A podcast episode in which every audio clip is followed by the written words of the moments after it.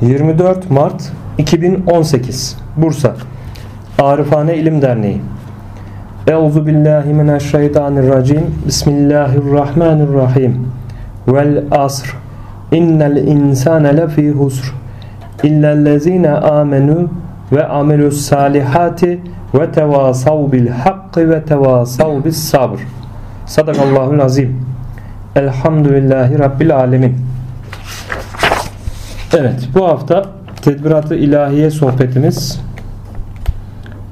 17. bölüm uzun bir bölüm olduğu için onun devamı 17. bölümümüzün başlığı insana yüklenmiş olan sırların özellikleri ve salikin hallerinde ne yönde olmasının kendisine layık olacağı beyanındadır.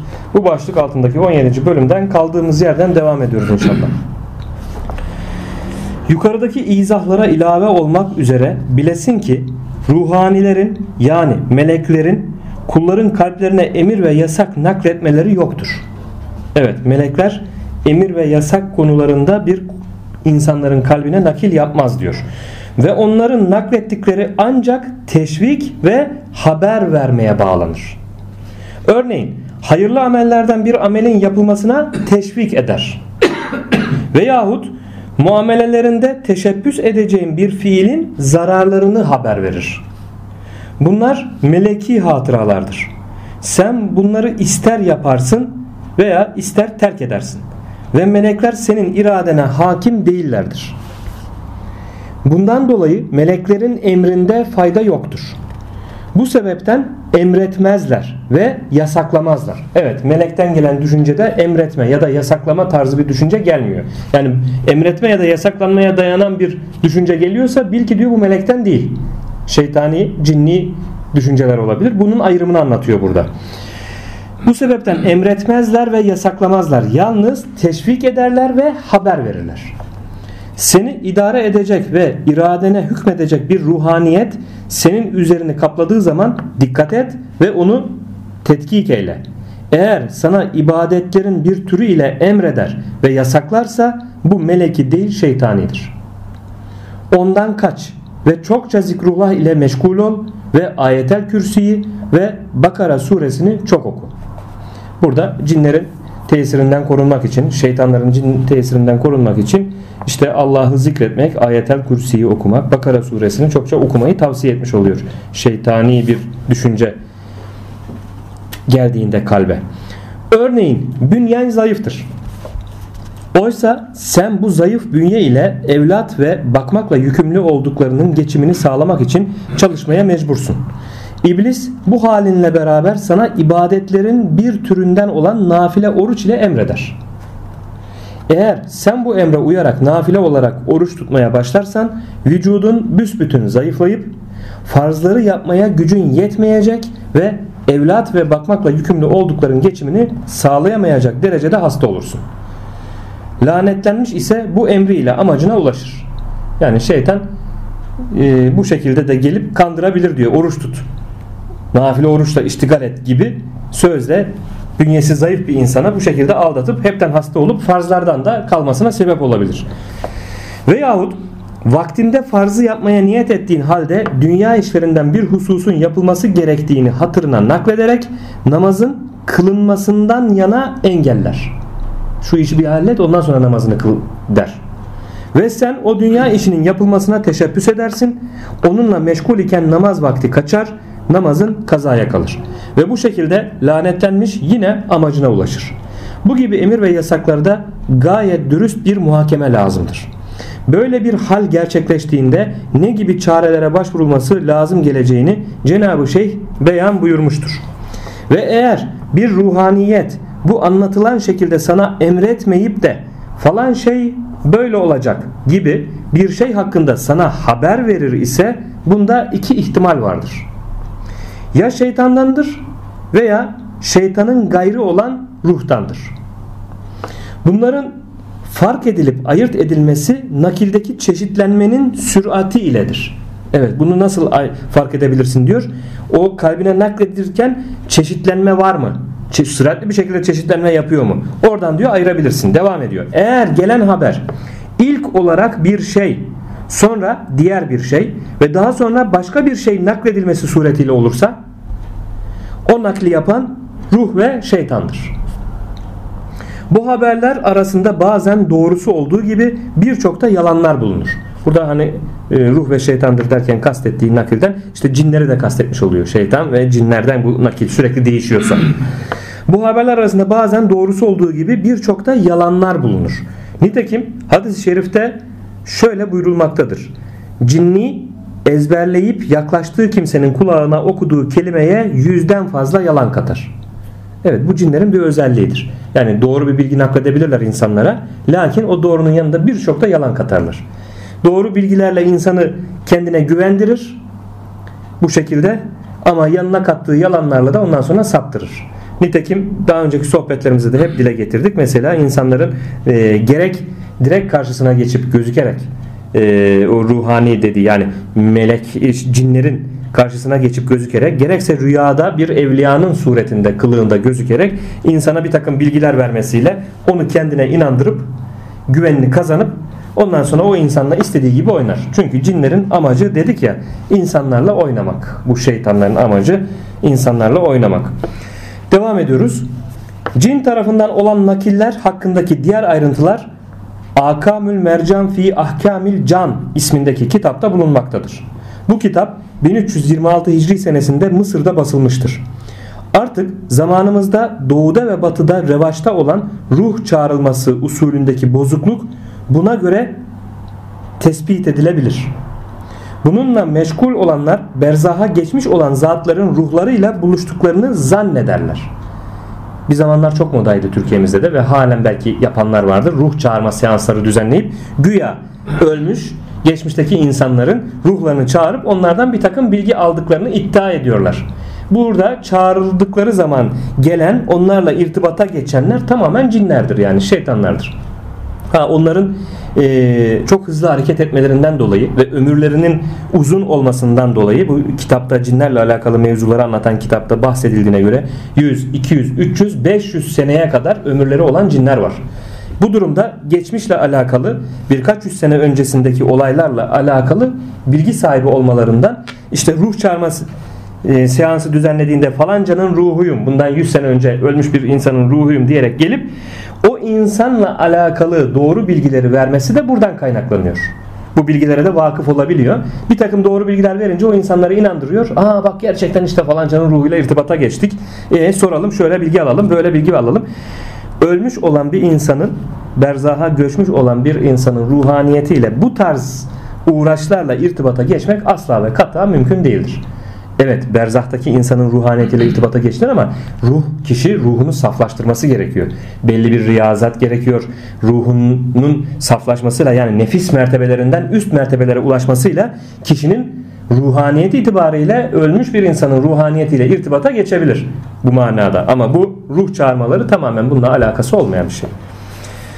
Ve bunların bazı haberlerinin doğru olduğunu görerek bu hususta kalplerinde eminlik oluştururlar. Bu doğru değildir. Gerçi berzaktaki ruhlar ile buluşmak mümkündür. Fakat bu buluşma nefsani sıfatlardan kurtulup berzah hayatı ile münasebet oluşturan seyr sülük ehline mahsustur. Evet bahsettiğimiz konu. Suri ve manevi taharetten uzak olanlara yaklaşanlar bahsettiğimiz aldatıcı ruhlar ve şeytanlardır. Evet bir insanda suri ve manevi taharet yoksa yani bir takım nefis terbiyesi tezkiyesi yapmamışsa belli zikrullahla meşgul olup da belli bir mertebeye yükselmemişse bu insanların öyle ölmüş ruhaniyetlerle irtibata geçmesi mümkün değil. Böyle bir şey yok. Bu tarzda irtibata geçtiği kişiler işte gerek uyanık haldeyken gerekse rüya halindeyken kendini evliya tanıtan veya işte bu takım şeyler e, irtibata geçenler tamamen aslında cinler ve şeytanlarla irtibata geçmiş oluyorlar. Fakat bunun farkında değiller, aldanıyorlar. Amaçları Adem oğulları ile alay etmek ve onları yollarından saptırmaktır. Cenabı Hak'tan sığınma isteriz. Ve eğer nakilde tek bir emir devamlı ve daim olursa yani kalbe gelen nakilde bu emir tek emir ve devamlı ve daim olursa ve çeşitlenme sürati bulunmazsa yine sen ruh ve şeytan ile fitne halindesin. Ve eğer naklin doğrusunu istersen ancak yukarıda izah edilmiş olduğu üzere külli fena halinde sana hiçbir suretlendirmen olmaksızın ve senin hissin bulunmaksızın hasıl olan nakildir. Senin hissin, dahlin bulunmaksızın, senin hiçbir suretlendirmen olmaksızın hasıl olan nakildir diyor. Eğer bu nakle senin soyut anlayışın ve akli bakışın karışırsa bu da fitneden yana salim değildir. Bu hal dahi sıhhatten müstesnadır. Mesnevi'de bu konuyla alakalı şöyle bir mevzu geçer. Tabi olan histen ve kulaktan ve fikirden soyutlanınız ki Fecr suresi 27 ve 28'de geçtiği gibi Ya eyyetühen nefsül mutmainneh irci ila rabbiki radiyeten mardiye ilahi hitabına işitesiniz. Şimdi ilahi sırların türleri çoktur. Hayranlık müşahadesi sırrı ve ilim keşfi sırrı ve edebin devamlılığı sırrı ve tevhidde fena sırrı ve muhtaç oluştan yana kabz sırrı ve sualden yana bast sırrı bu sırların türlerindendir. Ve bu sırlardan hangisi olursa olsun onu kullanacak olan salik için bizim bu bahiste anlattığımız usul ve kaidelerde faydalı deva vardır.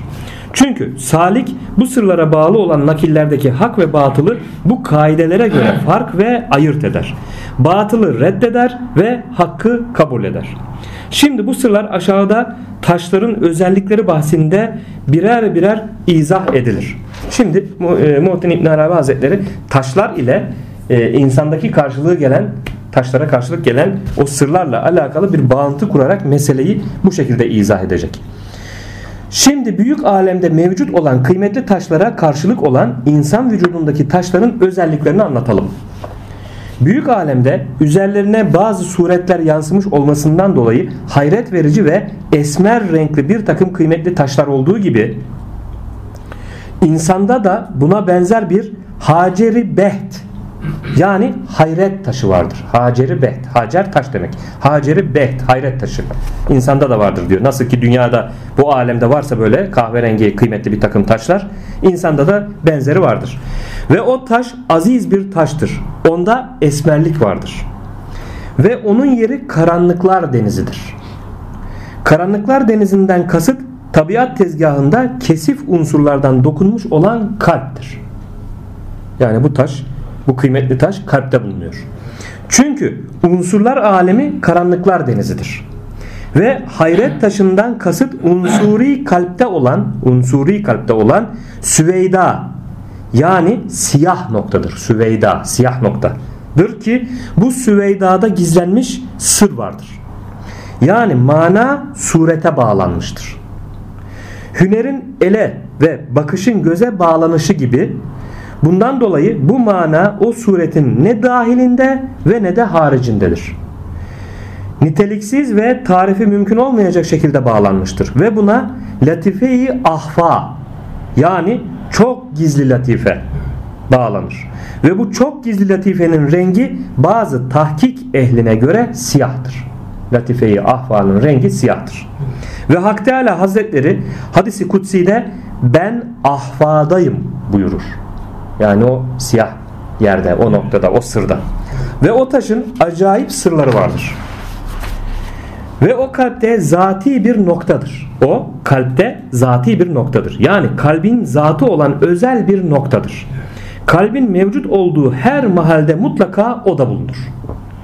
Süveyda Gözde görüş mahalli olan göz bebeği gibidir. Göz olan yerde göz bebeğinin bulunmaması mümkün değildir.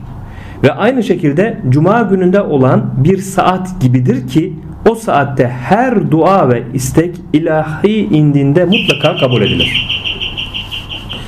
Nitekim sallallahu aleyhi ve sellem Efendimiz hadisi şerifinde beyan buyurmuştur. Zat-ı Risalet Penahiye Cuma günü bir ayna şeklinde suretlendirildi ki o aynada bir siyah nokta var idi. O siyah noktanın Cuma günündeki makbul bir saat olduğunu haber verirler. Evet nasıl ki Resulullah Efendimiz'e Cebrail aleyhisselam daha önceki sohbetlerimizde dile getirmiştik.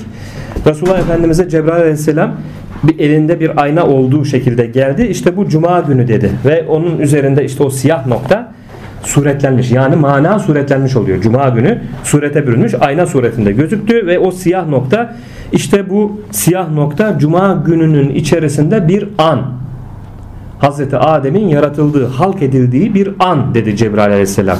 Kimin e, duası o ana isabet ederse o kişinin okulun duası kabul olunur. Bundan dolayıdır ki işte tasavvuf ehli cuma gününü e, dua ile, zikir ile, Kur'an okumak ile, Allahu Teala'ya yakarış ile, namaz kılmak ile, ibadet ile geçirmekteler ki o anı, cuma günü içerisindeki o makbul anı yakalayabilelim. Çektiğimiz işte zikir ve dua o ana isabet etsin ki duamız makbul olsun düşüncesiyle bu şekilde hareket etmişler. Bu duanın e, makbul olması mevzusundan dolayı da e, ehlullah bu konuda bir takım ihtilaflar var. Kimisi sabah namazı sabah namazı vaktinden sonra sabah namazı vaktinden sonra e, e, arayın bu vakti demişler ikindiye e, akşam namazı vaktine kadar. Çoğunluk sabah namazı vakti ile akşam namazı vakti arasında hem fikir ama kimisi öğlen cuma namazı vakti ile e, işte akşam namazı vaktine kadar arayın demiş. Kimisi ikindi ile akşam namazı vaktine kadar arayın demiş. Allahu alem. Cuma gününü bu şekilde değerlendirmekte fayda var. Devam ediyoruz. Şimdi kalp üzerinde nefsani sıfatlardan kaynaklanan fenalıklar ve günahlar ve bozuk inançlar örtüsü olduğu sürece bu taşın vücudu kalpte ortaya çıkmaz. Evet demek ki kalp böyle fenalık, günahlarla iştigal ettiği sürece o kalpteki o siyah nokta dediği o taşla e, Süveyda dediği taşla ortak kıldığı büyük alemdeki siyah taşla ortak kıldığı bu e, siyah nokta ortaya çıkmaz diyor. Oysa insanda akıldan ve onun dışındaki kuvvetlerden mevcut olan ruhların hepsi ancak bu noktanın müşahadesini gözleyicidir.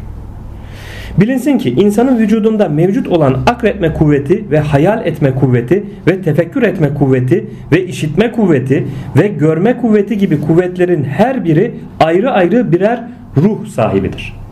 Kendine münhasır bir mahiyetleri var. Bu ruhların tamamı insani külli ruhu oluşturur. Yani biz ruhumuz dediğimiz zaman o külli ruhu kastetmiş oluyoruz. Oysa görme kuvveti bir ruh sahibidir diyor. İşitme kuvveti bir ruh sahibidir. Onun için ayet-i kerimede bunlardan her birinin ayrı ayrı mesuliyeti zikredilmiştir. Nitekim İsra 36'da muhakkak ki işitme, görme ve fuat, fuat kalp. Fuat onların hepsi mesuldürler buyuruyor Allahu Teala. Yine daha önceki sohbetlerimizde dile getirdik. İnsanda 8 tane organ vardır. Mesuliyeti olan. Allahu Teala mahşer gününde bu 8 organdan hesaba çekecek kullarını. Bunların mesuliyeti insani külli ruhun mesuliyetini doğurur. Şimdi eğer kalp beklenti ile yani hakkın yardım tecellisine beklenti ile ve Allah zikri ve Kur'an okumakla parlatılır ise bu nokta zahir olur. Kalp böyle parlatıldıkça temizlendikçe ne oluyor? Kalpteki o işte siyah nokta, o sırlı nokta ortaya çıkar, zahir olur. Çünkü üzerindeki paslar bu şekilde silinir. Ve bu nokta cilalanıp temiz olduğu vakit ona hakkın zatından başka karşılık gelen hiçbir şey yoktur. İşte hak oraya bakar. Çünkü yere göre sığmam mümin kulumun kalbine sığarım dediği mevzu işte o, o siyah nokta açı aşikar olup ortaya çıktığı zaman o kul işte o mümin kul. Evet. Çünkü masivadan hiçbir suretin yansımasını kabul etmez o siyah nokta. Masivadan günahlara yönelik, dünyevi şeylere yönelik hiçbir şeyin oraya tesir etmesini kabul etmez. Bundan dolayı hakkın zatının tecellisi sebebiyle bu taştan bir nur yayılır. Ve bu nur cismin her köşesine yayılır. İşte o siyah nokta, kalpteki siyah nokta aşikar olup artık ortaya çıktıysa, cilalandıysa oradan öyle bir nur yayılır ki diyor artık o nur bütün cismi kaplar. Bütün azaları kaplar. Ve insan vücudundaki akıl ruhu ve diğer kuvvetlerin ruhları onu görünce hayrette kalırlar. Ve bu taştan çıkan çok büyük ve çok geniş nur ve onun parıltısı bu ruhları dehşete düşürür.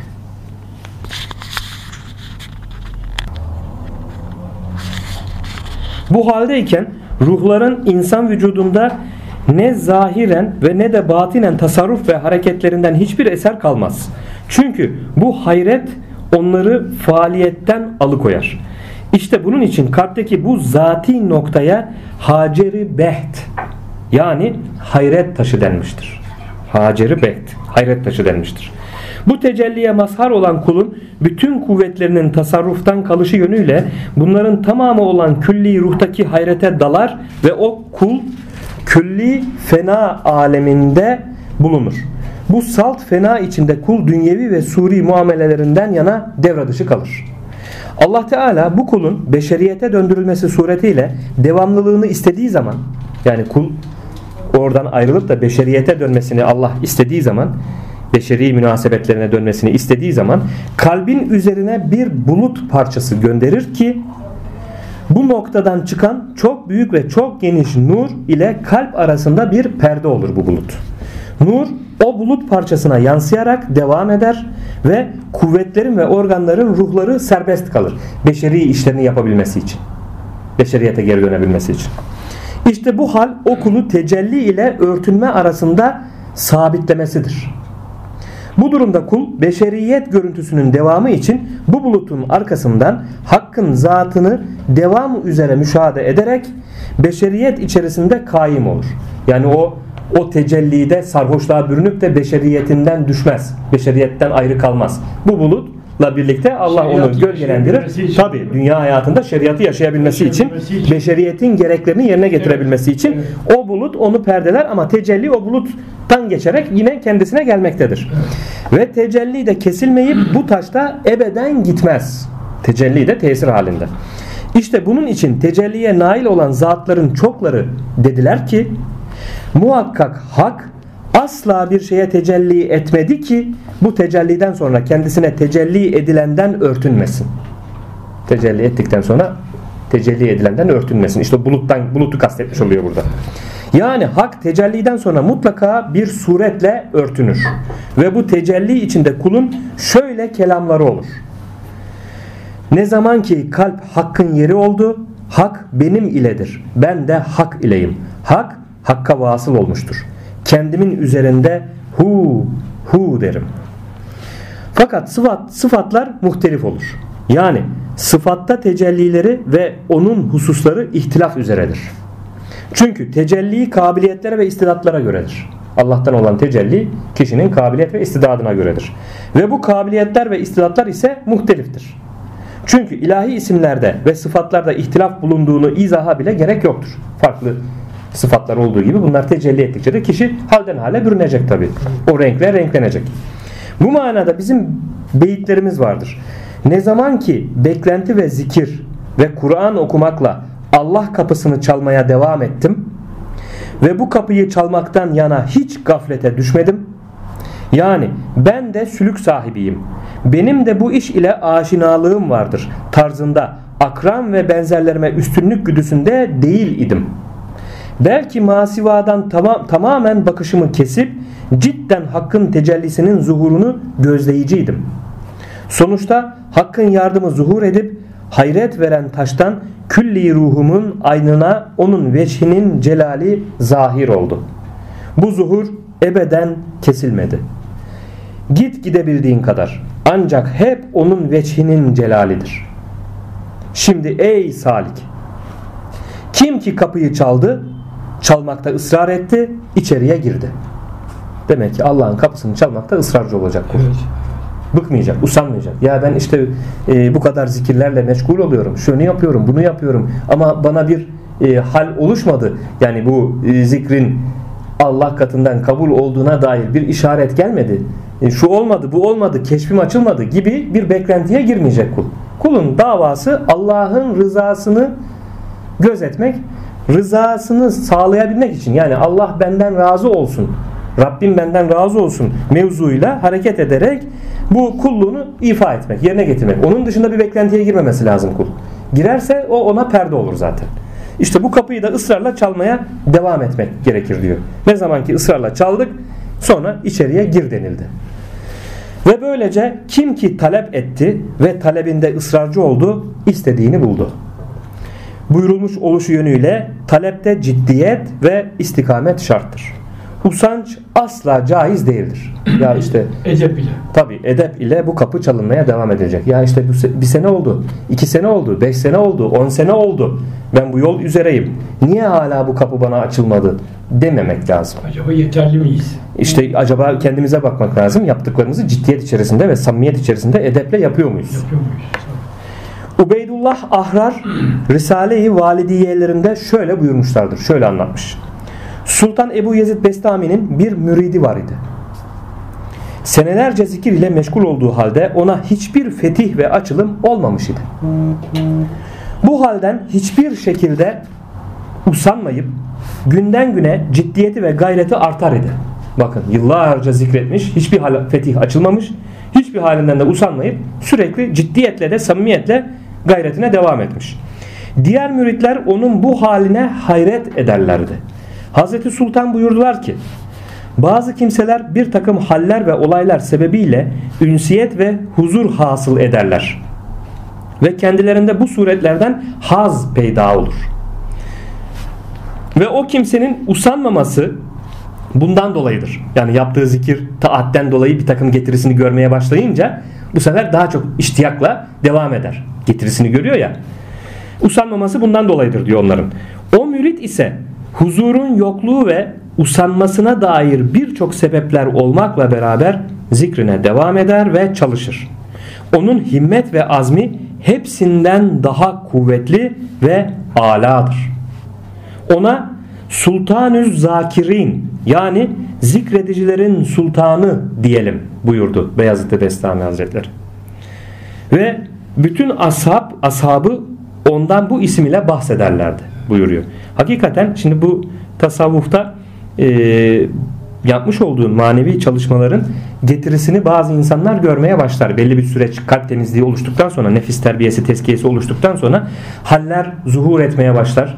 Etrafında cereyan eden olaylardan bir takım artık mevzuları görmeye başlar. Veyahut da bir takım keşif açılır. Keşfinle alakalı bir şeyler görmeye başlar. Böyle seyri yapan da vardır. Bir de kapalı gidenler vardır. İşte burada anlatıldığı gibi Beyazıt Bestami Hazretleri'nin öğrencisi müridi de olduğu gibi o kişide bir e, keşfi açılım olmaz. Keramet vari olmaz, açığa çıkmaz. Aslında bu bu, bu saat zat daha sağlam gider. Kapalı kutu diyorlar ya. Çünkü öbür insan yaptığı zikrullah neticesi bir takım zuhuratlar ortaya çıktığı zaman nefsine binebilir gurur duyabilir, nefsine hoş gelebilir, nefsini okşayabilir. Bu sefer de tard olur. Düşer yani. Mertebeden makamdan düşer. Enaniyet Tehlike, enaniyet yapar. Tehlikeye girer. Oysa ki kapalı giden kendi halinden haberdar olmadığı için o samimiyet ile, o azim ile zikrine, fikrine devam eder ve bu şekilde makam alır ama aldığı makamdan haberi yoktur. Devam ediyoruz. Ve Hak Teala'nın kalbine iman yazdığı kimse dahi böyledir ki iman nuru onun kalp süveydasından asla ayrılmaz. Bu sebeple ayeti kerimede Mücadele 22 İşte kalplerine iman yazdığı kimseler onlardır buyurulmuştur. Ve aynı şekilde Bakara 143 ve Allah sizin imanınızı zayi edecek değildir buyrulur. İşte insani vücutta talep edilen şey bu faydalı taştır ki seni mahbubun müşahadesine vakıf kılar. Bundan dolayı bu beyan ettiğimiz sırrı bil ve daima onun talebinde ol. Ve Kur'an-ı Kerim'den bu sırrın ayeti onların kalplerinden korku giderilince Rabbiniz ne buyurdu dediler. Onlar da hakkı buyurdu dediler. Sebe 23'tür. Bu ayeti kerimenin yüce manası yukarılarda geçti. Ve bu Haceri Beht yani hayret taşının özelliği budur ki herhangi bir vakitte kul ile kaim olduğunda yani kalpten örtü kalkıp tecelliye mazhar olduğunda o taş o kula taarruz eden zulmani ve nurani perdeleri kul onlara yönelmeden ve bilgisi dahi olmadan kahreder. O taş bakın gelecek zararları bertaraf ediyor. Koruyucu bir kalkan oluyor yani insanda. O taştan kastı işte kalpteki o siyah nokta. Süveyda. Evet. Ya da Haceri Beht. Evet. Hayret taşı.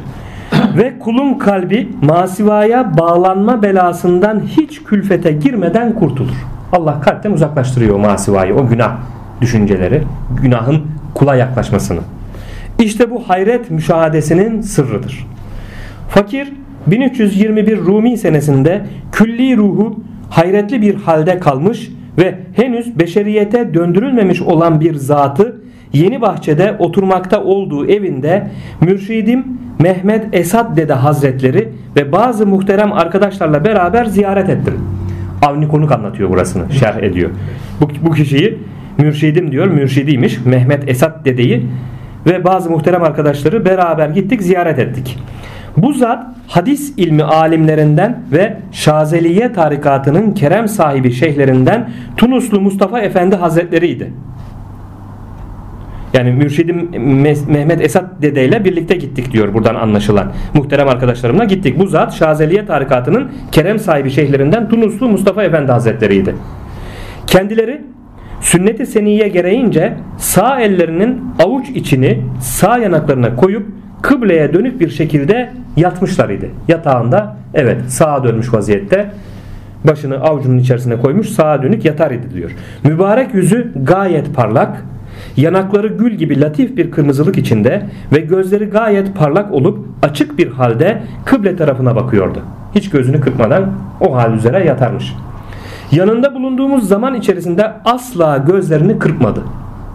Ve aza ve organlarında hiçbir hareket eseri görünmedi. Kımıldamadan yatıyor. Eşinden aldığımız bilgilere göre bir şey yemeksizin ve içmeksizin günlerce bu hal içindeymiş. Kendisinden hiçbir beşeri ihtiyaç gözükmemiş. Tuvalet ihtiyacı dahi oluşmamış. Günlerce o hal içinde öyle dururmuş. Nihayet bu muhterem zat beşeriyete döndürülmeksizin ahirete intikal etmiştir. Ruhunu teslim etmiş. O hal üzere işte kaç gün geçtikten sonra. Allah'ın veli kullarından işte zaten baksana. Şazeliye tarikatının şeyhlerinden diyor. Yani büyük alemde mevcut olan zümrüt taşına karşılık şimdi zümrüt taşı alemde bildiğiniz zümrüt taşına karşılık insanda da bir sır ve bir latife vardır. Büyük alemde mevcut olup yeşil bir taştan ibaret olan zümrüt taşının özelliklerindendir ki bunu taşıyan kimse perişan rüyalar görmez. Evet zümrüt taşının bir özelliğidir. Üzerinde zümrüt taşı bulunduran insan korkulu rüya görmez. Devam ediyor ve kalbinde kuvvet olur. Kalbi kuvvetlendirir zümrüt aynı zamanda ve sara isabet etmez. Sara hastalığına müptela olmaz bu kişi. Ve tecrübe etmiş olanlar diğer özelliklerinden dahi bahsederler. Zümrüt taşının. İnsanda buna karşılık olan latife de zikretme kuvvetidir. Evet alemdeki zümrüt taşının nasıl insanda böyle bir tesiri var? insandaki o taşa karşılık gelen şeyde zikretme kuvveti. Zümrüt taşına karşılık geliyor. Ve zikretme kuvveti sır denilen latifeye bağlanır. Ve sır latifesinin rengi tahkik ehlinden bazılarının söylediğine göre yeşildir. Ve büyük alemdeki zümrüt taşının rengi de yeşildir.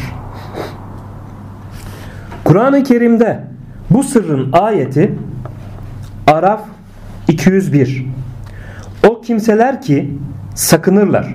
Şeytandan kendilerine vesvese dokunsa hatırlarlar. Şimdi onlar doğru yolu görürler. Mübarek sözüdür. Büyük alemdeki zümrüdün özelliği perişan rüyalara mani olmak ve kalbe kuvvet vermek olduğu gibi zikretme kuvvetinin özelliği dahi insandaki zikretme kuvvetinin özelliği de iblisi hilesinden men etmek ve onu korkutmaktır. Ve zümrüt taşının özelliklerinden biri de yılanın gözünü kör etmesidir. Nitekim bu manaya işareten Cenab-ı Mevlana bir beyti şeriflerinde şöyle buyurur. Eğer yolda ejderha var ise aşk zümrüt taşı gibidir. O aşk zümrüdünün parıltısıyla ejderhayı defet buyurur. Bunun gibi zikretme kuvveti de iblisi hile düşünmekten yana kör eder. Yani zümrüt yılanın gözünü kör ettiği gibi iblisin hilesine baktığı gözünü kör eder. Ve bakışı zikretme kuvveti sahibine ulaşmaz ve kendisine geri döner. Ancak şeytan bir mümine vesvese naklettiği vakit o mümin iki halin biri üzerinde bulunur. Bir, ya gaflette bulunur. Bu halde şeytan ona tekrar yaklaşır. Mümin için bu hal tehlikelidir. Çünkü bu gaflet halinde zikretme kuvveti devre dışıdır. Şeytan birisinde kandırmazsa diğerinde kandırır ve onu helake sürükler. 2. Veyahut hazır oluş hal içindedir. Mümin huzurda iken şeytan ona yaklaşırsa şeytan onun nurundan yanar. Şeytan Allah'ın laneti ona olsun huzurda olan mümine yaklaşmak şöyle dursun huzurda olan ama o bilinçte olan huzurda olan mümine yaklaşmak şöyle dursun içinde arifi billah olan haneye girmeye cüret edemez. Hanede bulunan arif ister uyusun ister uyanık bulunsun. Şeytan için fark etmez. Yine de giremez. Çünkü arifi billah uyumuş olsa dahi kalbi huzurdadır. Bu da edebin devamlılığı sırrıdır. Alimin uykusu cahilin ibadetinden evladır sözünün manası işte bu. Bilinsin ki imkan aleminde yakut dedikleri kıymetli taş şimdi yakut taşına geçti. Zümrüt'ü anlattı. Yakut dedikleri kıymetli taş Seylan adasında ve Zengibar'daki bir dağın eteklerinde bulunur. Hindistan tarafında. Seylan adasında ve Zengibar'daki bir dağın eteklerinde bulunur. Rengi ateş kırmızısı, esmer, sarı, beyaz, mavi, pembe, bordo, bulanık erguvani ve siyah olur. Bu renklerde olurmuş bu taş. Yakut taşı. Diğer taşlardan ilk bakışta ağırlığı ve sertliği ile fark edilir. Yakutu ancak elmas deler. Başka bir şeyle yakut kesilemez, delinemezmiş. Yakutun özellikleri şunlardır. Onu taşıyan kimse vebadan emin olur. Veba hastalığına yakalanmaz. Ve eğer ağzında tutarsa kalbine kuvvet verir. Ve gam ve kederi giderir. İnsandaki o üzüntülü hali, gamı kederi kaldırır. Ve susuzluğu dindirir. Yakut taşı. Su içme ihtiyacı hasıl olmaz insanda. Ve onu taşıyan kimse insanların bakışında aziz ve muhterem olur. İnsanların gözünde böyle yüksek görülür. Aziz ve muhterem olur. Ve ondan yaptıkları bir tür macun vücuda çok kuvvet verir ve kanı temizler. Yakuttan yapılan. Bilinsin ki her bir ruh kendi sabit aynına bağlanır. Ve her bir sabit ayn bir ilahi ismin suretidir. Rabbi has dediğimiz mevzu. Ve ilahi isimler birbirinden farklı olup muhtelif eserleri bulunduğundan bir diğerinin misli ve benzeri değildir. Çünkü ilahi tecellide tekrar yoktur. Allah aynı tecelliyi ikinciye kullanmaz. Farklı. Bir kuluna tecelli ettiğin tecellisini başka bir kula da kullanmaz. Her an an be an hep yenilenmekte. İlahi tecellide tekrar yoktur. Biri diğerine asla benzemez. Bundan dolayı her bir ruh bu itibar ile leyseke mislihi, mislihi şeyun vasfını taşımaktadır. Onun misli bir şey yoktur. Nitekim bunun misali his aleminde gözükmektedir. İnsan fertleri insaniyette bir diğerinin misli ve benzeri olduğu halde halk edilmişlik ve huy yönünden bir diğerinin misli ve benzeri değildir. Bu itibar ile her biri leyseki mislihi şeyun vasfını tasdik edicidir. Şimdi salike ruhi tecelli olduğu zaman onun beşeri sıfatları kalkar. Kendindeki o beşeri sıfatların özellikleri tesiri kalkar. Fakat tecelli örtülü olursa nefsi tabiatına geri dönüp salik için tatminkarlık oluşmaz. Ve ruhani tecelli bazı kere zikir ve taat nurlarının üstün gelmesinden dolayı olur. Ve ruhaniyet denizi dalgalandığı zaman kalp sahiline çarpar. İnsan kutsi ruh yönünden bu hali müşahede edici olduğu vakit hakkın zatına bağlı olup başkalarının vakıf olamayacağı ilimleri öğrenir ki bu ilimleri alma esasları yukarıdaki şerhlerde geçti. Ve bu ilim keşfi sırrı, sırrıdır. Ve ruhi tecellinin sonradan olma olanın alametiyle vasıflanıp salik üzerinde fani kılma kuvveti olamayacağından salik bu tecelli içinde kendi çevresini ve çevresindeki fiilleri ve hareketleri idrak eder. Şimdi Salik bu hal içindeyken çevresinde gördüğü haram işlerden bir şeye karşı gazabi nefsiyle gözükür. Ve şeriata aykırı harekette bulunan zorbalardan bir zorbaya rastlarsa onu küçük düşürür. Şeriatın emrini uyguluyor yani. Şeriata muhalif bir hareket eden zorba görürse onu küçük düşürür. Men etmesi gerekirse men eder, engeller. Ve o zorbanın nefsinde büyüklenmekten o salike karşı bulduğu şeyi yani büyüklenme ve kibirlenme cinsinden bulduğu şeyi tevazuğa çevirir. Ve o zorbanın nezdinde bu tecelli sahibi aziz ve muhterem görünür. Bu sefer. Nitekim Yakut'un özelliklerinden biri de bu idi. Ve eğer bu tecelli sahibi o zorbaya karşı bu şeriata aykırı hareketinden dolayı serzeniş ederse ve onu ilahi azabı hatırlatarak korkutursa o zorbanın elinde zahiri kuvvet var iken ona zulmetmeye kalkışmayıp affetmekle muamele eder.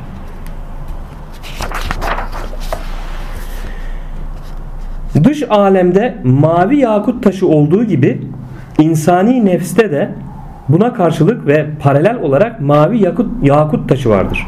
Ve mavi yakut taşını taşıyan kimsenin sözü insanlar arasında geçerli olduğu ve kendisi insanlar indinde muhterem ve aziz bulunduğu gibi bu taşa karşılık olan sır ve latife kendisine açılmış olan kimse de gerek hal sahipleri olan salikleri ve gerek salik olmayıp muameleler sahiplerinden olan kimseleri terbiye özelliği oluşur.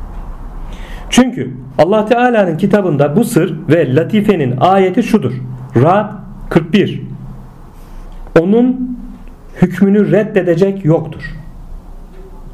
Bu mana açılır o kişide diyor. Ve bu sır ruhun hafi yani gizli latifesi mertebesidir ki nefsin raziye mertebesine paralel gelir. Razı olunmuş nefis mertebesine denk olur. Ve gizli latifenin rengi bazı tahkik ehline göre mavidir.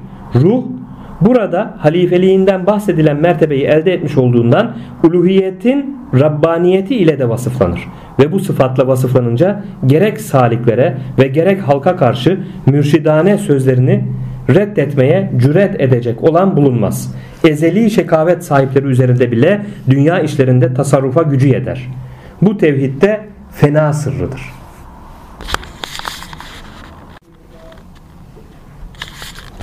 Dış alemdeki sarı yakut taşına karşılık olarak insanda da sarı yakut taşı vardır. Bu sır marziye nefis. Makamında bulunan kimseye açılmış oluşu yönüyle nefsin mertebelerini kat eden ve tamamlayan zatlara mahsustur. Ve nefs latifesinin nuru tahkik ehlinden bir kısmının indinde sarıdır.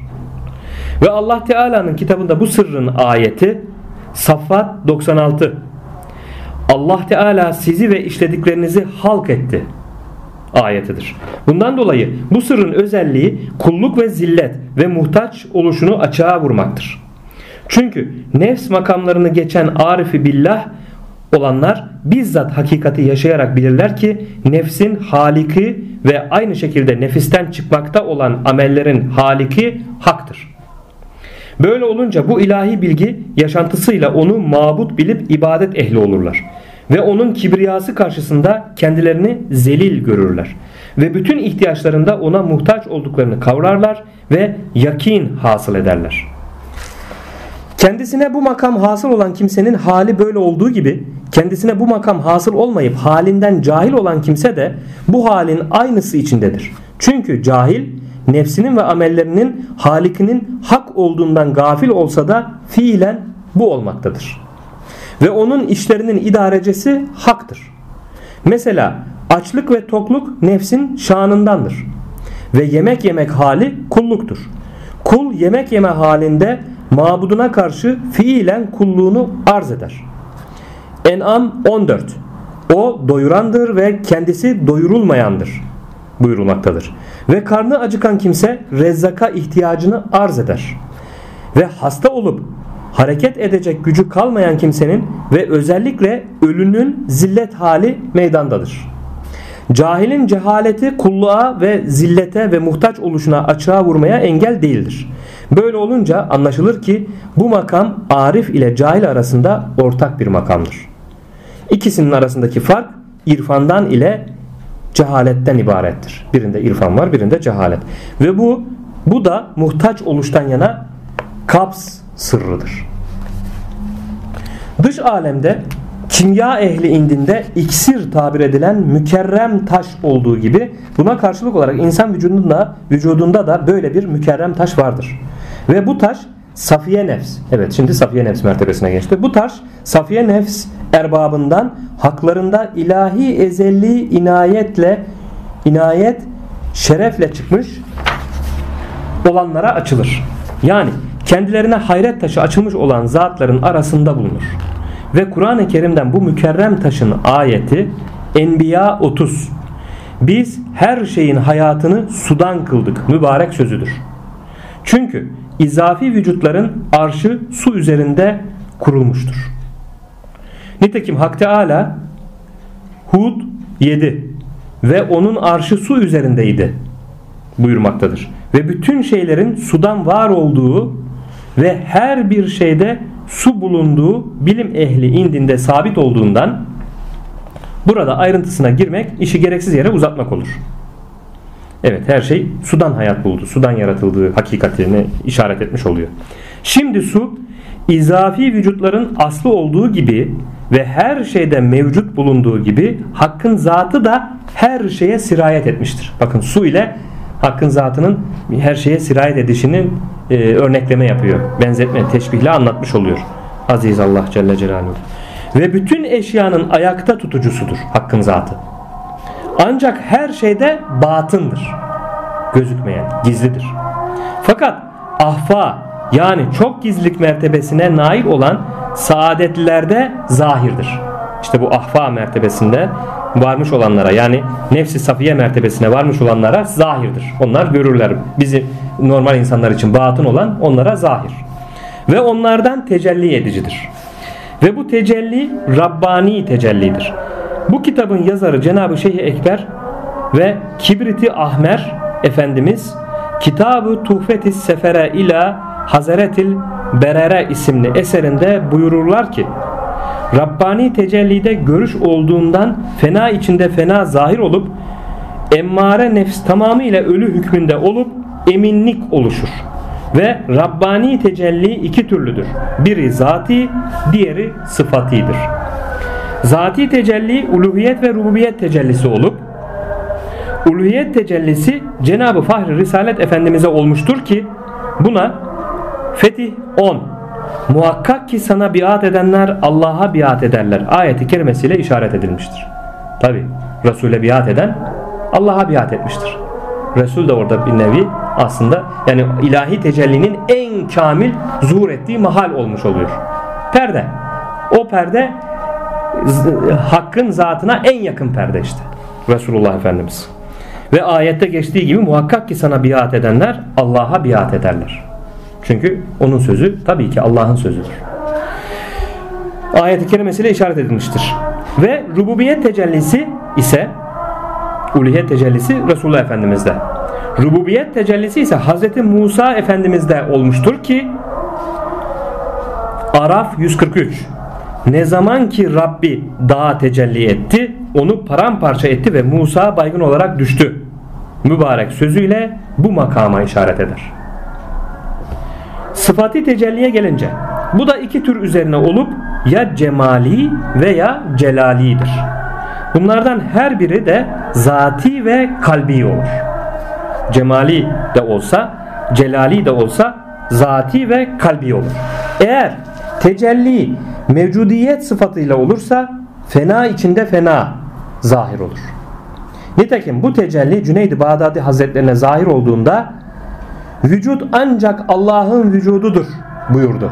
İşte o tecelliyi mazhar olup gördüğünde, müşahede ettiğinde bu sözü, bu kelamı söyledi. Vücut ancak Allah'ın vücududur.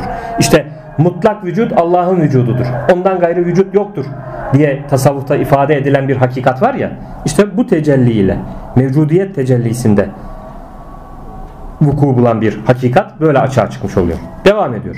Eğer tecelli vahidiyet sıfatında zahir olursa vahdet zahir olur. Nitekim Ebu Said Hazretlerine olduğunda bazı sözler söylediler bu makamdan.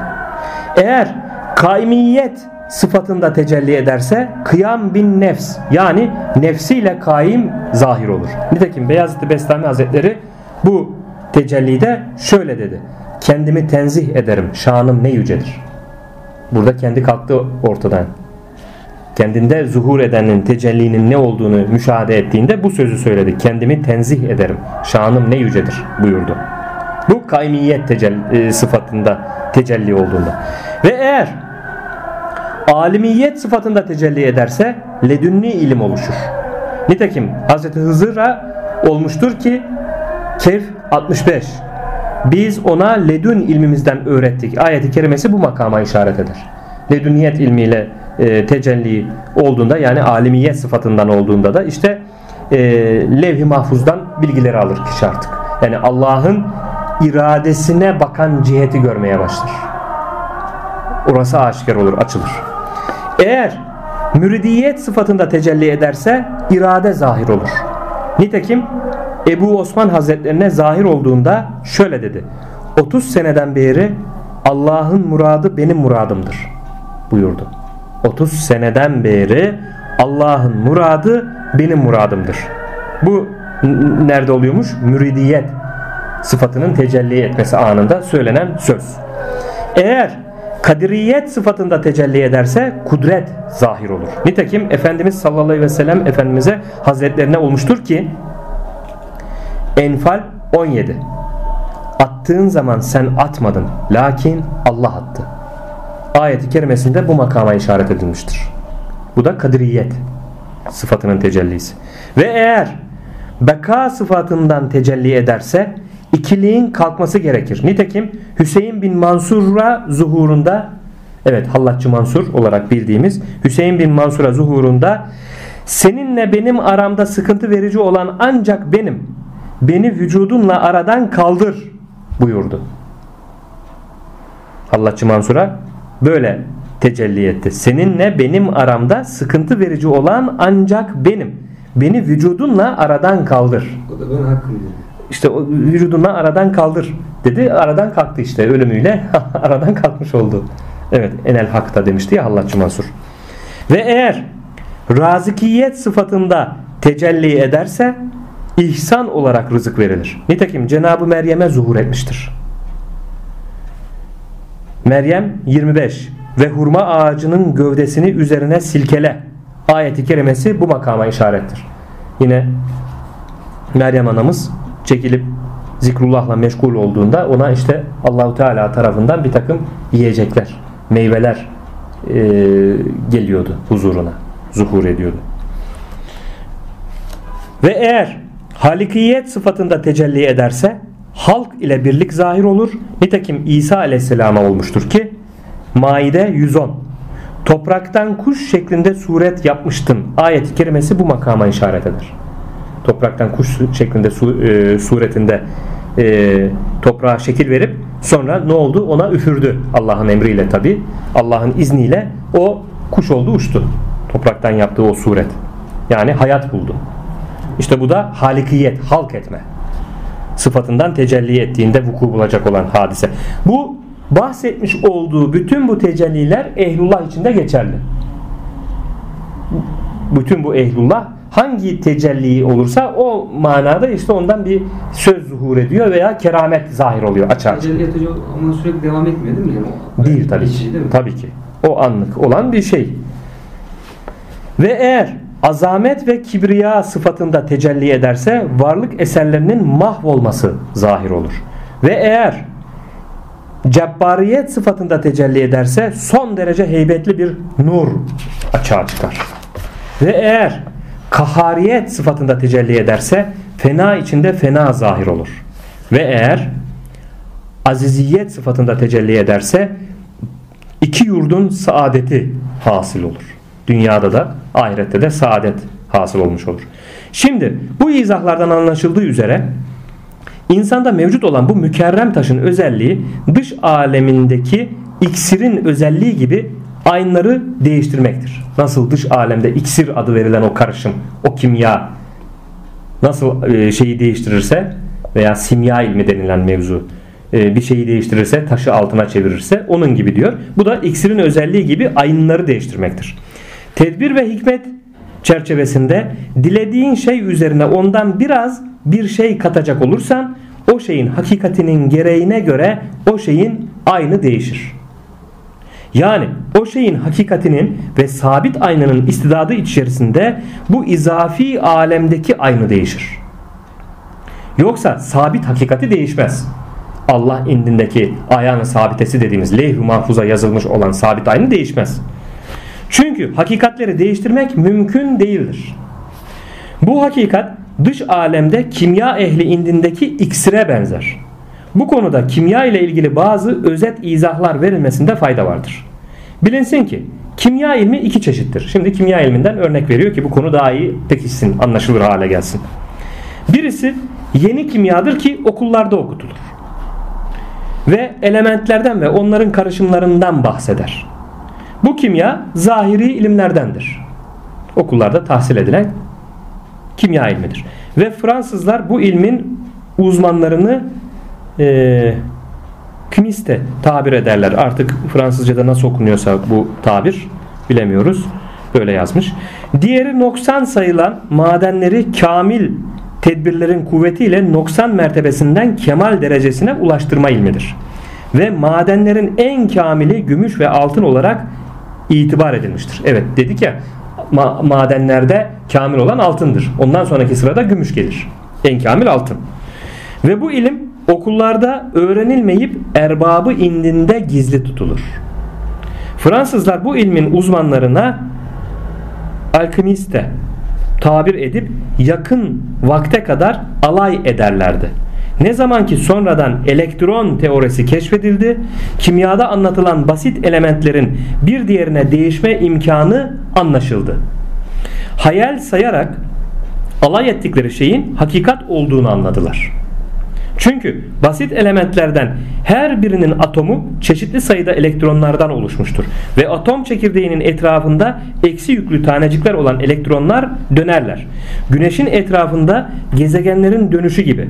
Her bir elementin atomlarını oluşturan elektronlardan bazıları düşürülür veya arttırılırsa başka bir unsurun atomuna dönüşür. Evet bu elektronlar azaltılır ya da arttırılırsa bu sefer başka bir unsurun atomuna dönüşmüş olur bu atom. Örneğin bakırın elektronlarını tebdil ederek, değiştirerek altına dönüştürmek işte böylece mümkün olur.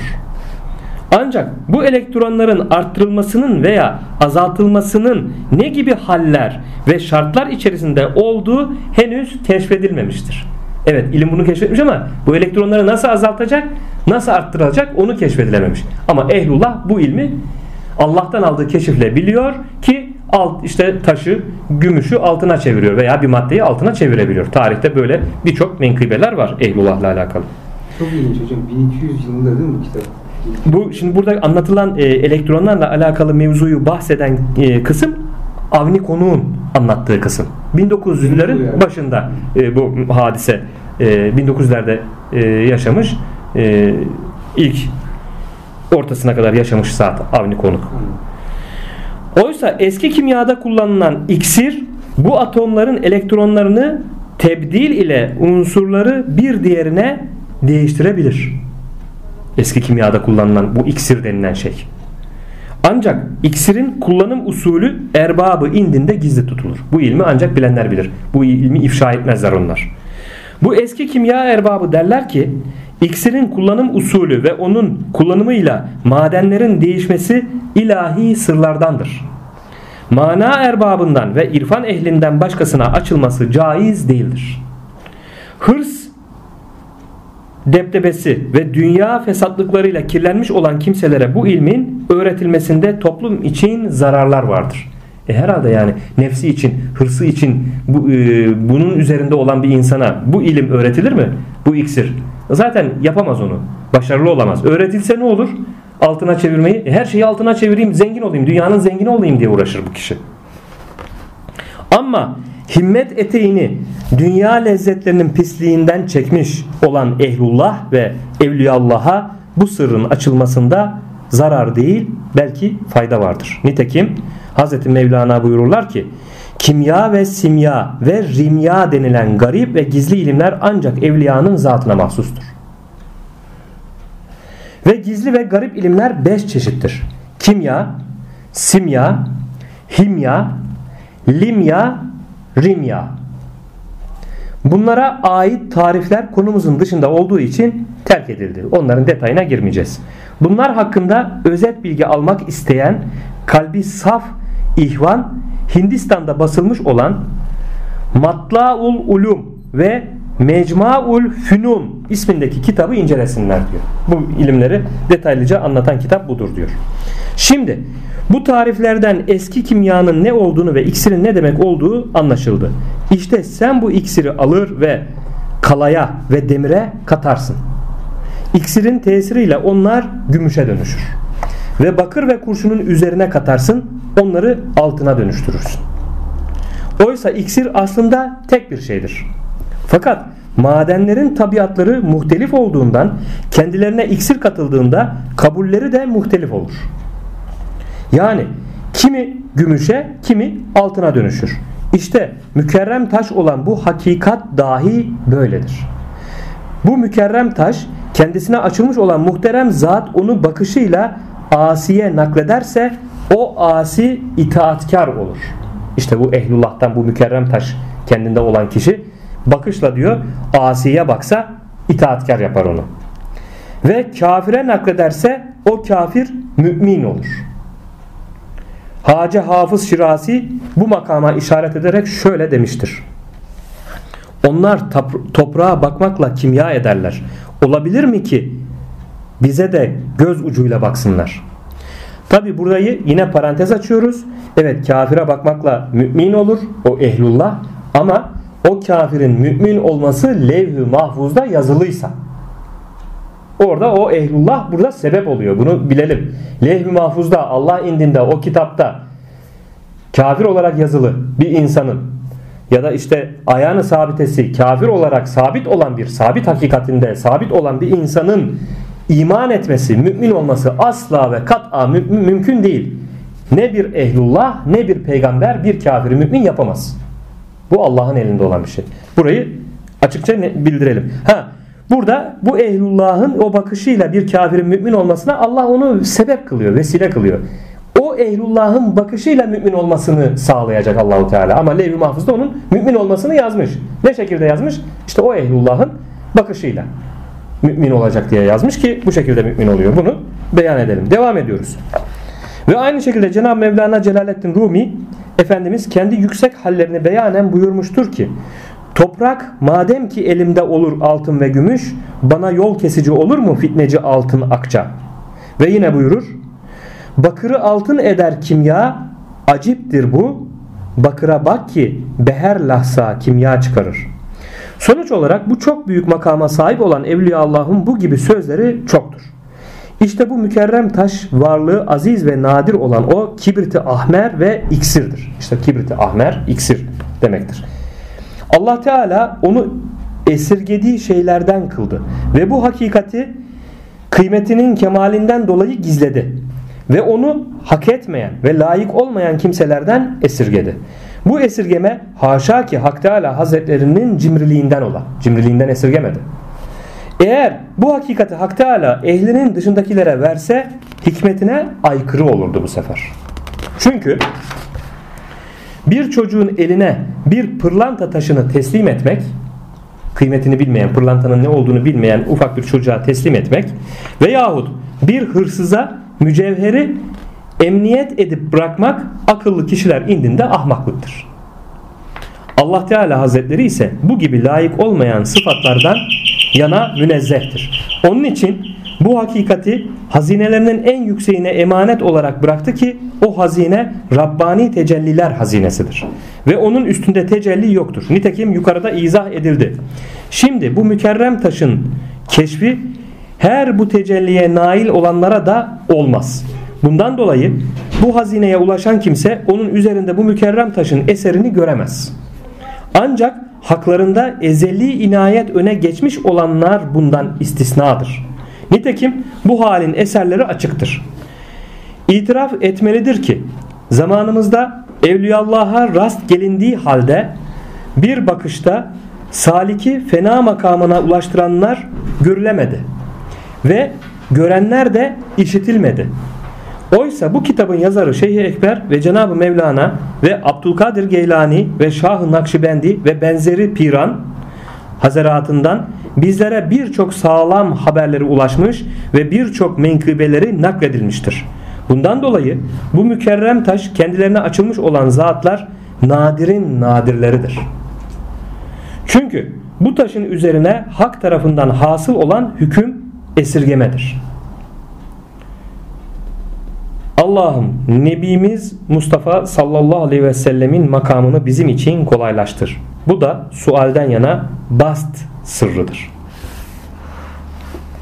Yani suri kimyada sebebi yani iksiri tahsil etmemiz, etmeksizin sanat iddiasında bulunan kimse halka karşı yalan sözde ve kuru davada ve yalanlar ile halkı aldatmak suretiyle yaşadı. Ve bu yalanlarıyla halkın elindeki malı alıp geçindi. Ve bu mükerrem taş kendilerine açılmayıp manevi kimyan sanatına vakıf olmayanlar da halkı irşat etme davasına kalkışmakla onlar da bunlar gibi bir yaşantı sürdürdüler. Şimdi diyor ki bu mükerrem taşa sahip olmayan e, maneviyat ehli gibi gözüken zatlar da piyasaya çıktı. Herhangi bir işte tarikat şeyhi ya da mürşidi gibi kendisini tanıtarak insanları etrafında topladı. İnsanları hakka değil Allah'a değil kendi nefsine hizmete çağırdı. Diyor. Hakikaten de günümüzde böyle de çok insanlar var. Malumunuz olduğu gibi.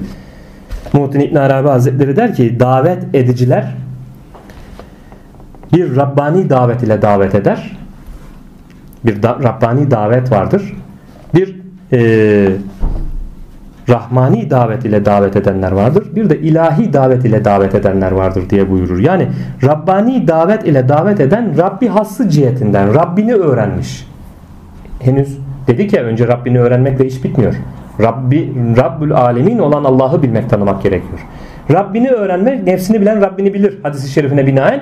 Rabbini öğrenmiş, keşfetmiş kişi vardır ki bu henüz daha nefsani istek ve arzularından kurtulmamıştır. Böyle zatlar davete çıktığı zaman tamamen insanları nefislerine e, hizmet etmeye davet ederler bu sefer. Bu kişileri etrafında topladıkları kişileri sırf amaçları nefsine kendilerini böyle büyük makamlarda, mertebelerde gibi göstererek nefsani hizmetlerine davet etmeye çağırırlar, davet ederler ve etrafında toplanan kişiler de onun nefsi hizmetine hizmetkarlık etmiş olur adeta onu ilah edilmiş olur etrafındaki insanlarda. Oysa ki amaç neydi? Allah'a vasıl olmak. Dolayısıyla Allah'a vasıl olmak amacı doğrultusunda kullanacağımız her şey bizim için araçtır. Mürşid, mürşidi kamil de araçtır. Bunu hiçbir zaman unutmayalım. Eğer davamız Allah'ı bilmek, tanımak, Allah'a vasıl olmak ise mürşidimiz ya da şeyhimiz tamamen bizim için bir araçtır. Ne zamana kadar?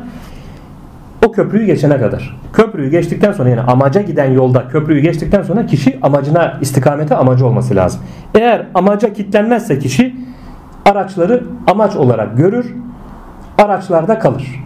Yani araçları ilah edinir bu sefer. Nitekim günümüzde böyle insan kitlesi çok çok fazla. Bir takım işte e, cemaatlerde bir takım şeyh efendiler, mürşit efendiler artık ilah edinilmiş. Kişiler adeta onlara tapınmakta hakikatten perdeli. Allah'a giden yolunda olmasının gereğinin farkında değil. İşte bunun için diyor davetçilerden en kamil davetçi ilahi davet üzere davet edendir. Muhittin İbn Arabi Hazretleri öyle buyuruyor. İlahi davet üzere davet eden. Bu kişi davet ettiğinde hem celal sıfatları üzerinden hem cemal sıfatları üzerinden Allahu Teala'yı anlatır. Kamilen en mükemmel şekilde ve seyr sülükünü o müridin salikin seyr sülükünü Allah'a olmasını sağlar. Yani orada bir rehberlik yapar. Yolda arkadaşlık yapar. Yol arkadaşlığı yapar. Amaç budur yani. Bunu da böylelikle yeri gelmişken ifade etmiş olduk. Devam ediyoruz. Lehçesi doğru, talebi korunaklı olan seni seven nasihatçının sözünü dinle. Ey hakikat talibi! Sen bu gibi yalancı iddiacıların kuru davalarına kulak asmayıp lehçesi doğru ve talebi yalandan korunmuş olan ve senden suri ve manevi hiçbir fayda beklemeksizin seni seven nasihatçının sözünü dinle. Çünkü bu vasıf kendisinde manevi iksir bulunduğunun alametidir. Neyir feleğinden indi. Bağıntı oluşmasından yana tahsile çalış. Ne demekmiş? Neyir güneş manasınadır. Ve eski kimya terimlerinde güneşten kasıt bakırdır. Yani bakır altın mertebesine yükselmek için kendi feleğinden yani kendi çevresinden indi. Altın bağıntısının oluşması için çalış. Yani ona bir terkip yap ki onda altının bağıntıları oluşsun. Bakırdan kasıt salikin kesif vücududur.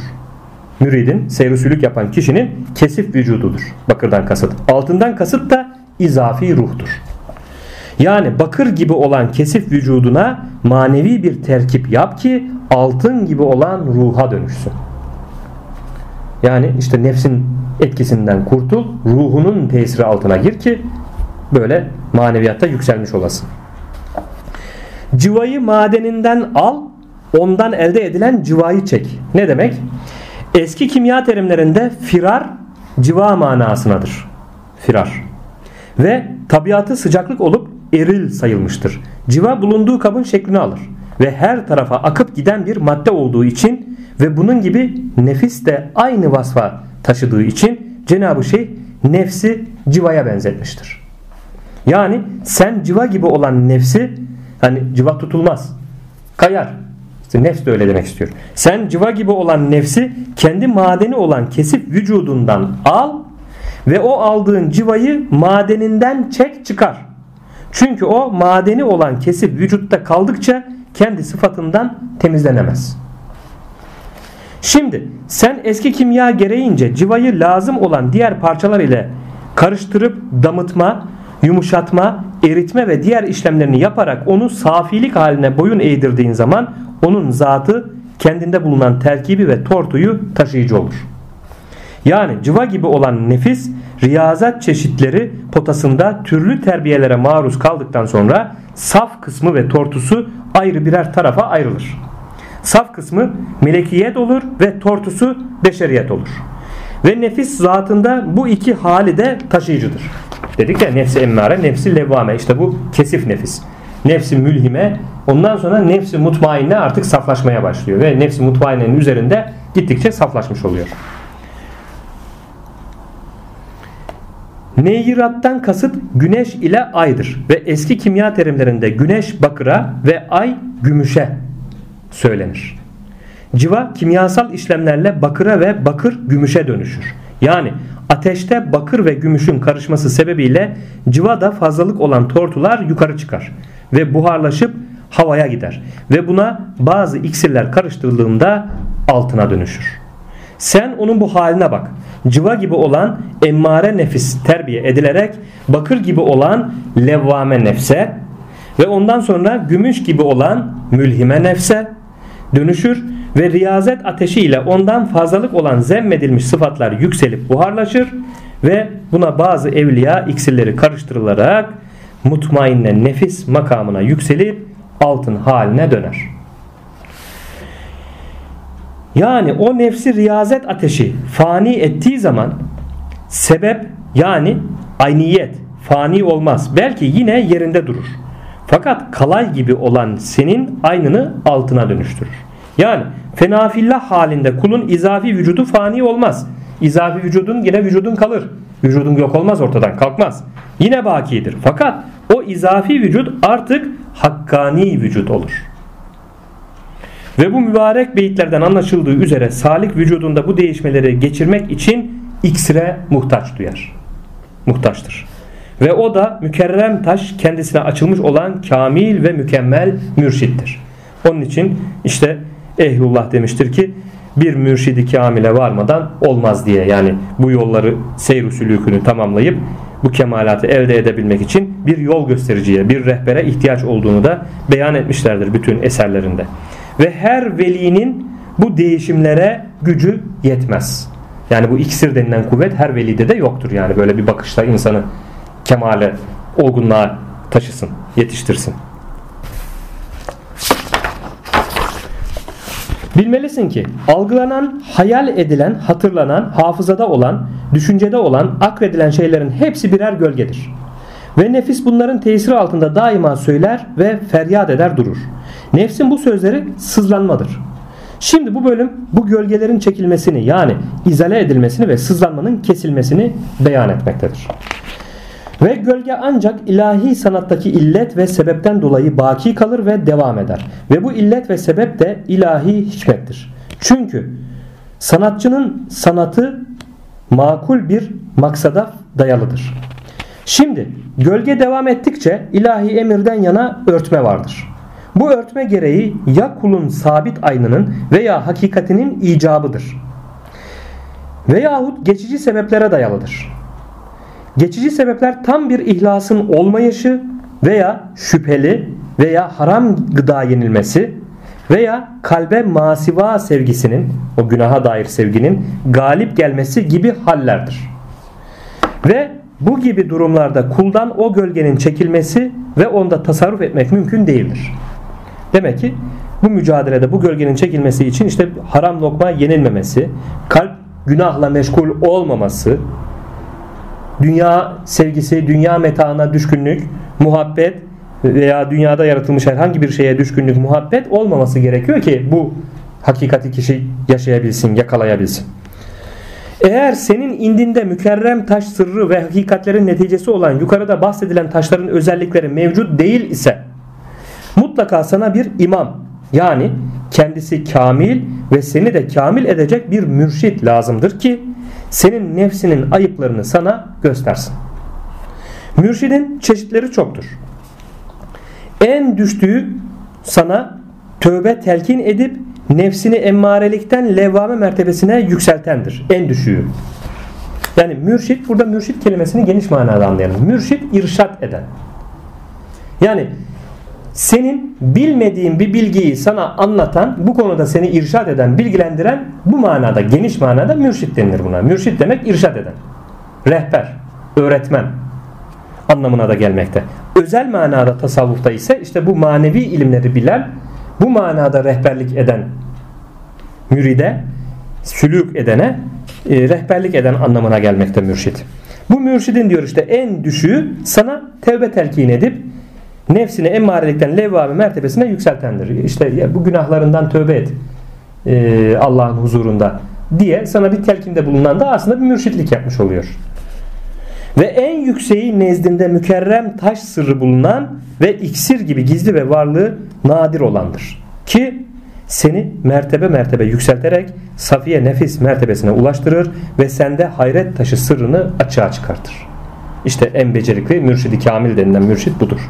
Eğer hakkında ezeli inayet öne geçmiş ise sana mükerrem taşın sırrı açılarak sen de mürşidin gibi vardığı nadir bir iksir olursun. Dedik ya işte mürşit bile araçtır amaca ulaşmak için. Eğer nasibinde varsa diyor ayağını sabiten de levh-i mahfuzda yazılıysa sen de aynı onun gibi o vardığı yere varırsın. Sen de onun seyrettiği yerden bu hakikati seyredersin. Mürşit aradan çıkar ondan sonra devreden çıkar. Eğer himmetin yüksek olup da mürşidin yükseğini bulamazsan aşağıdaki çareye başvur. Diyor ki sen de bu yetenekleri keşfettin. Bir şeyler olduğunu görüyorsun cevheri. Allah'ı bulmak, bilmek adına bir gayretin var, bir samimiyetin var, bir arzun var. Bir arayışa girmek istiyorsun. Ancak bu arayışın esnasında da kamil bir sana rehberlik edecek bir mürşit bulamadın. O zaman şunları yap diyor. Kamil mürşit bulana kadar şunları yaparak yoluna devam et.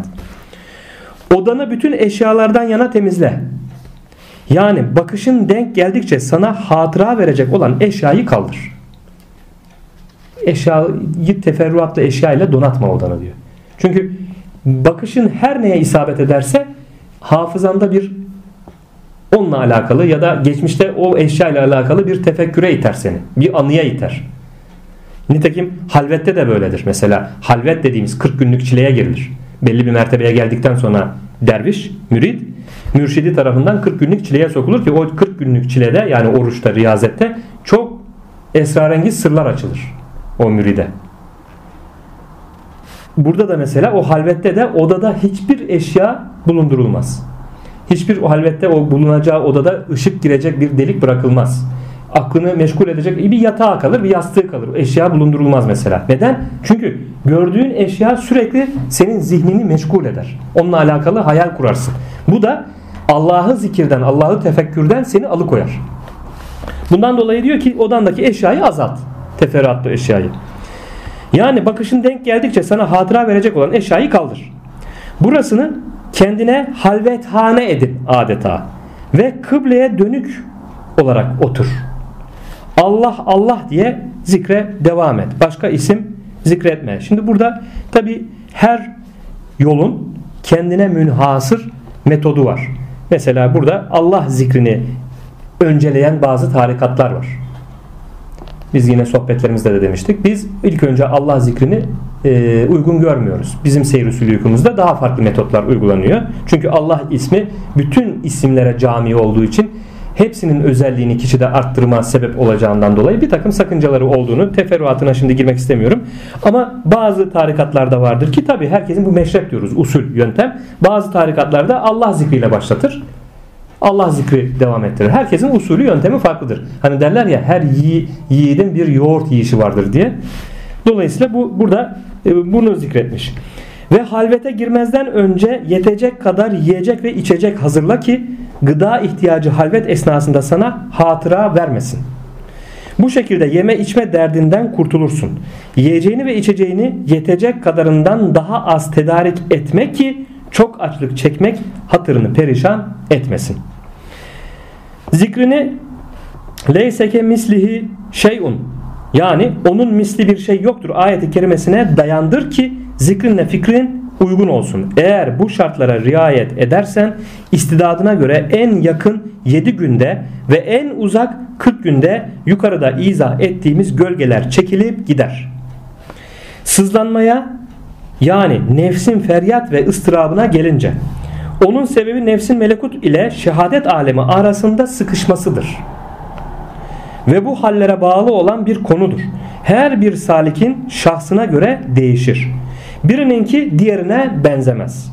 Sen o sızlanmaya Hak Teala'nın Rad 28 Allah zikri ile kalpler mutmain olur ve sakinleşir sözünü yükle.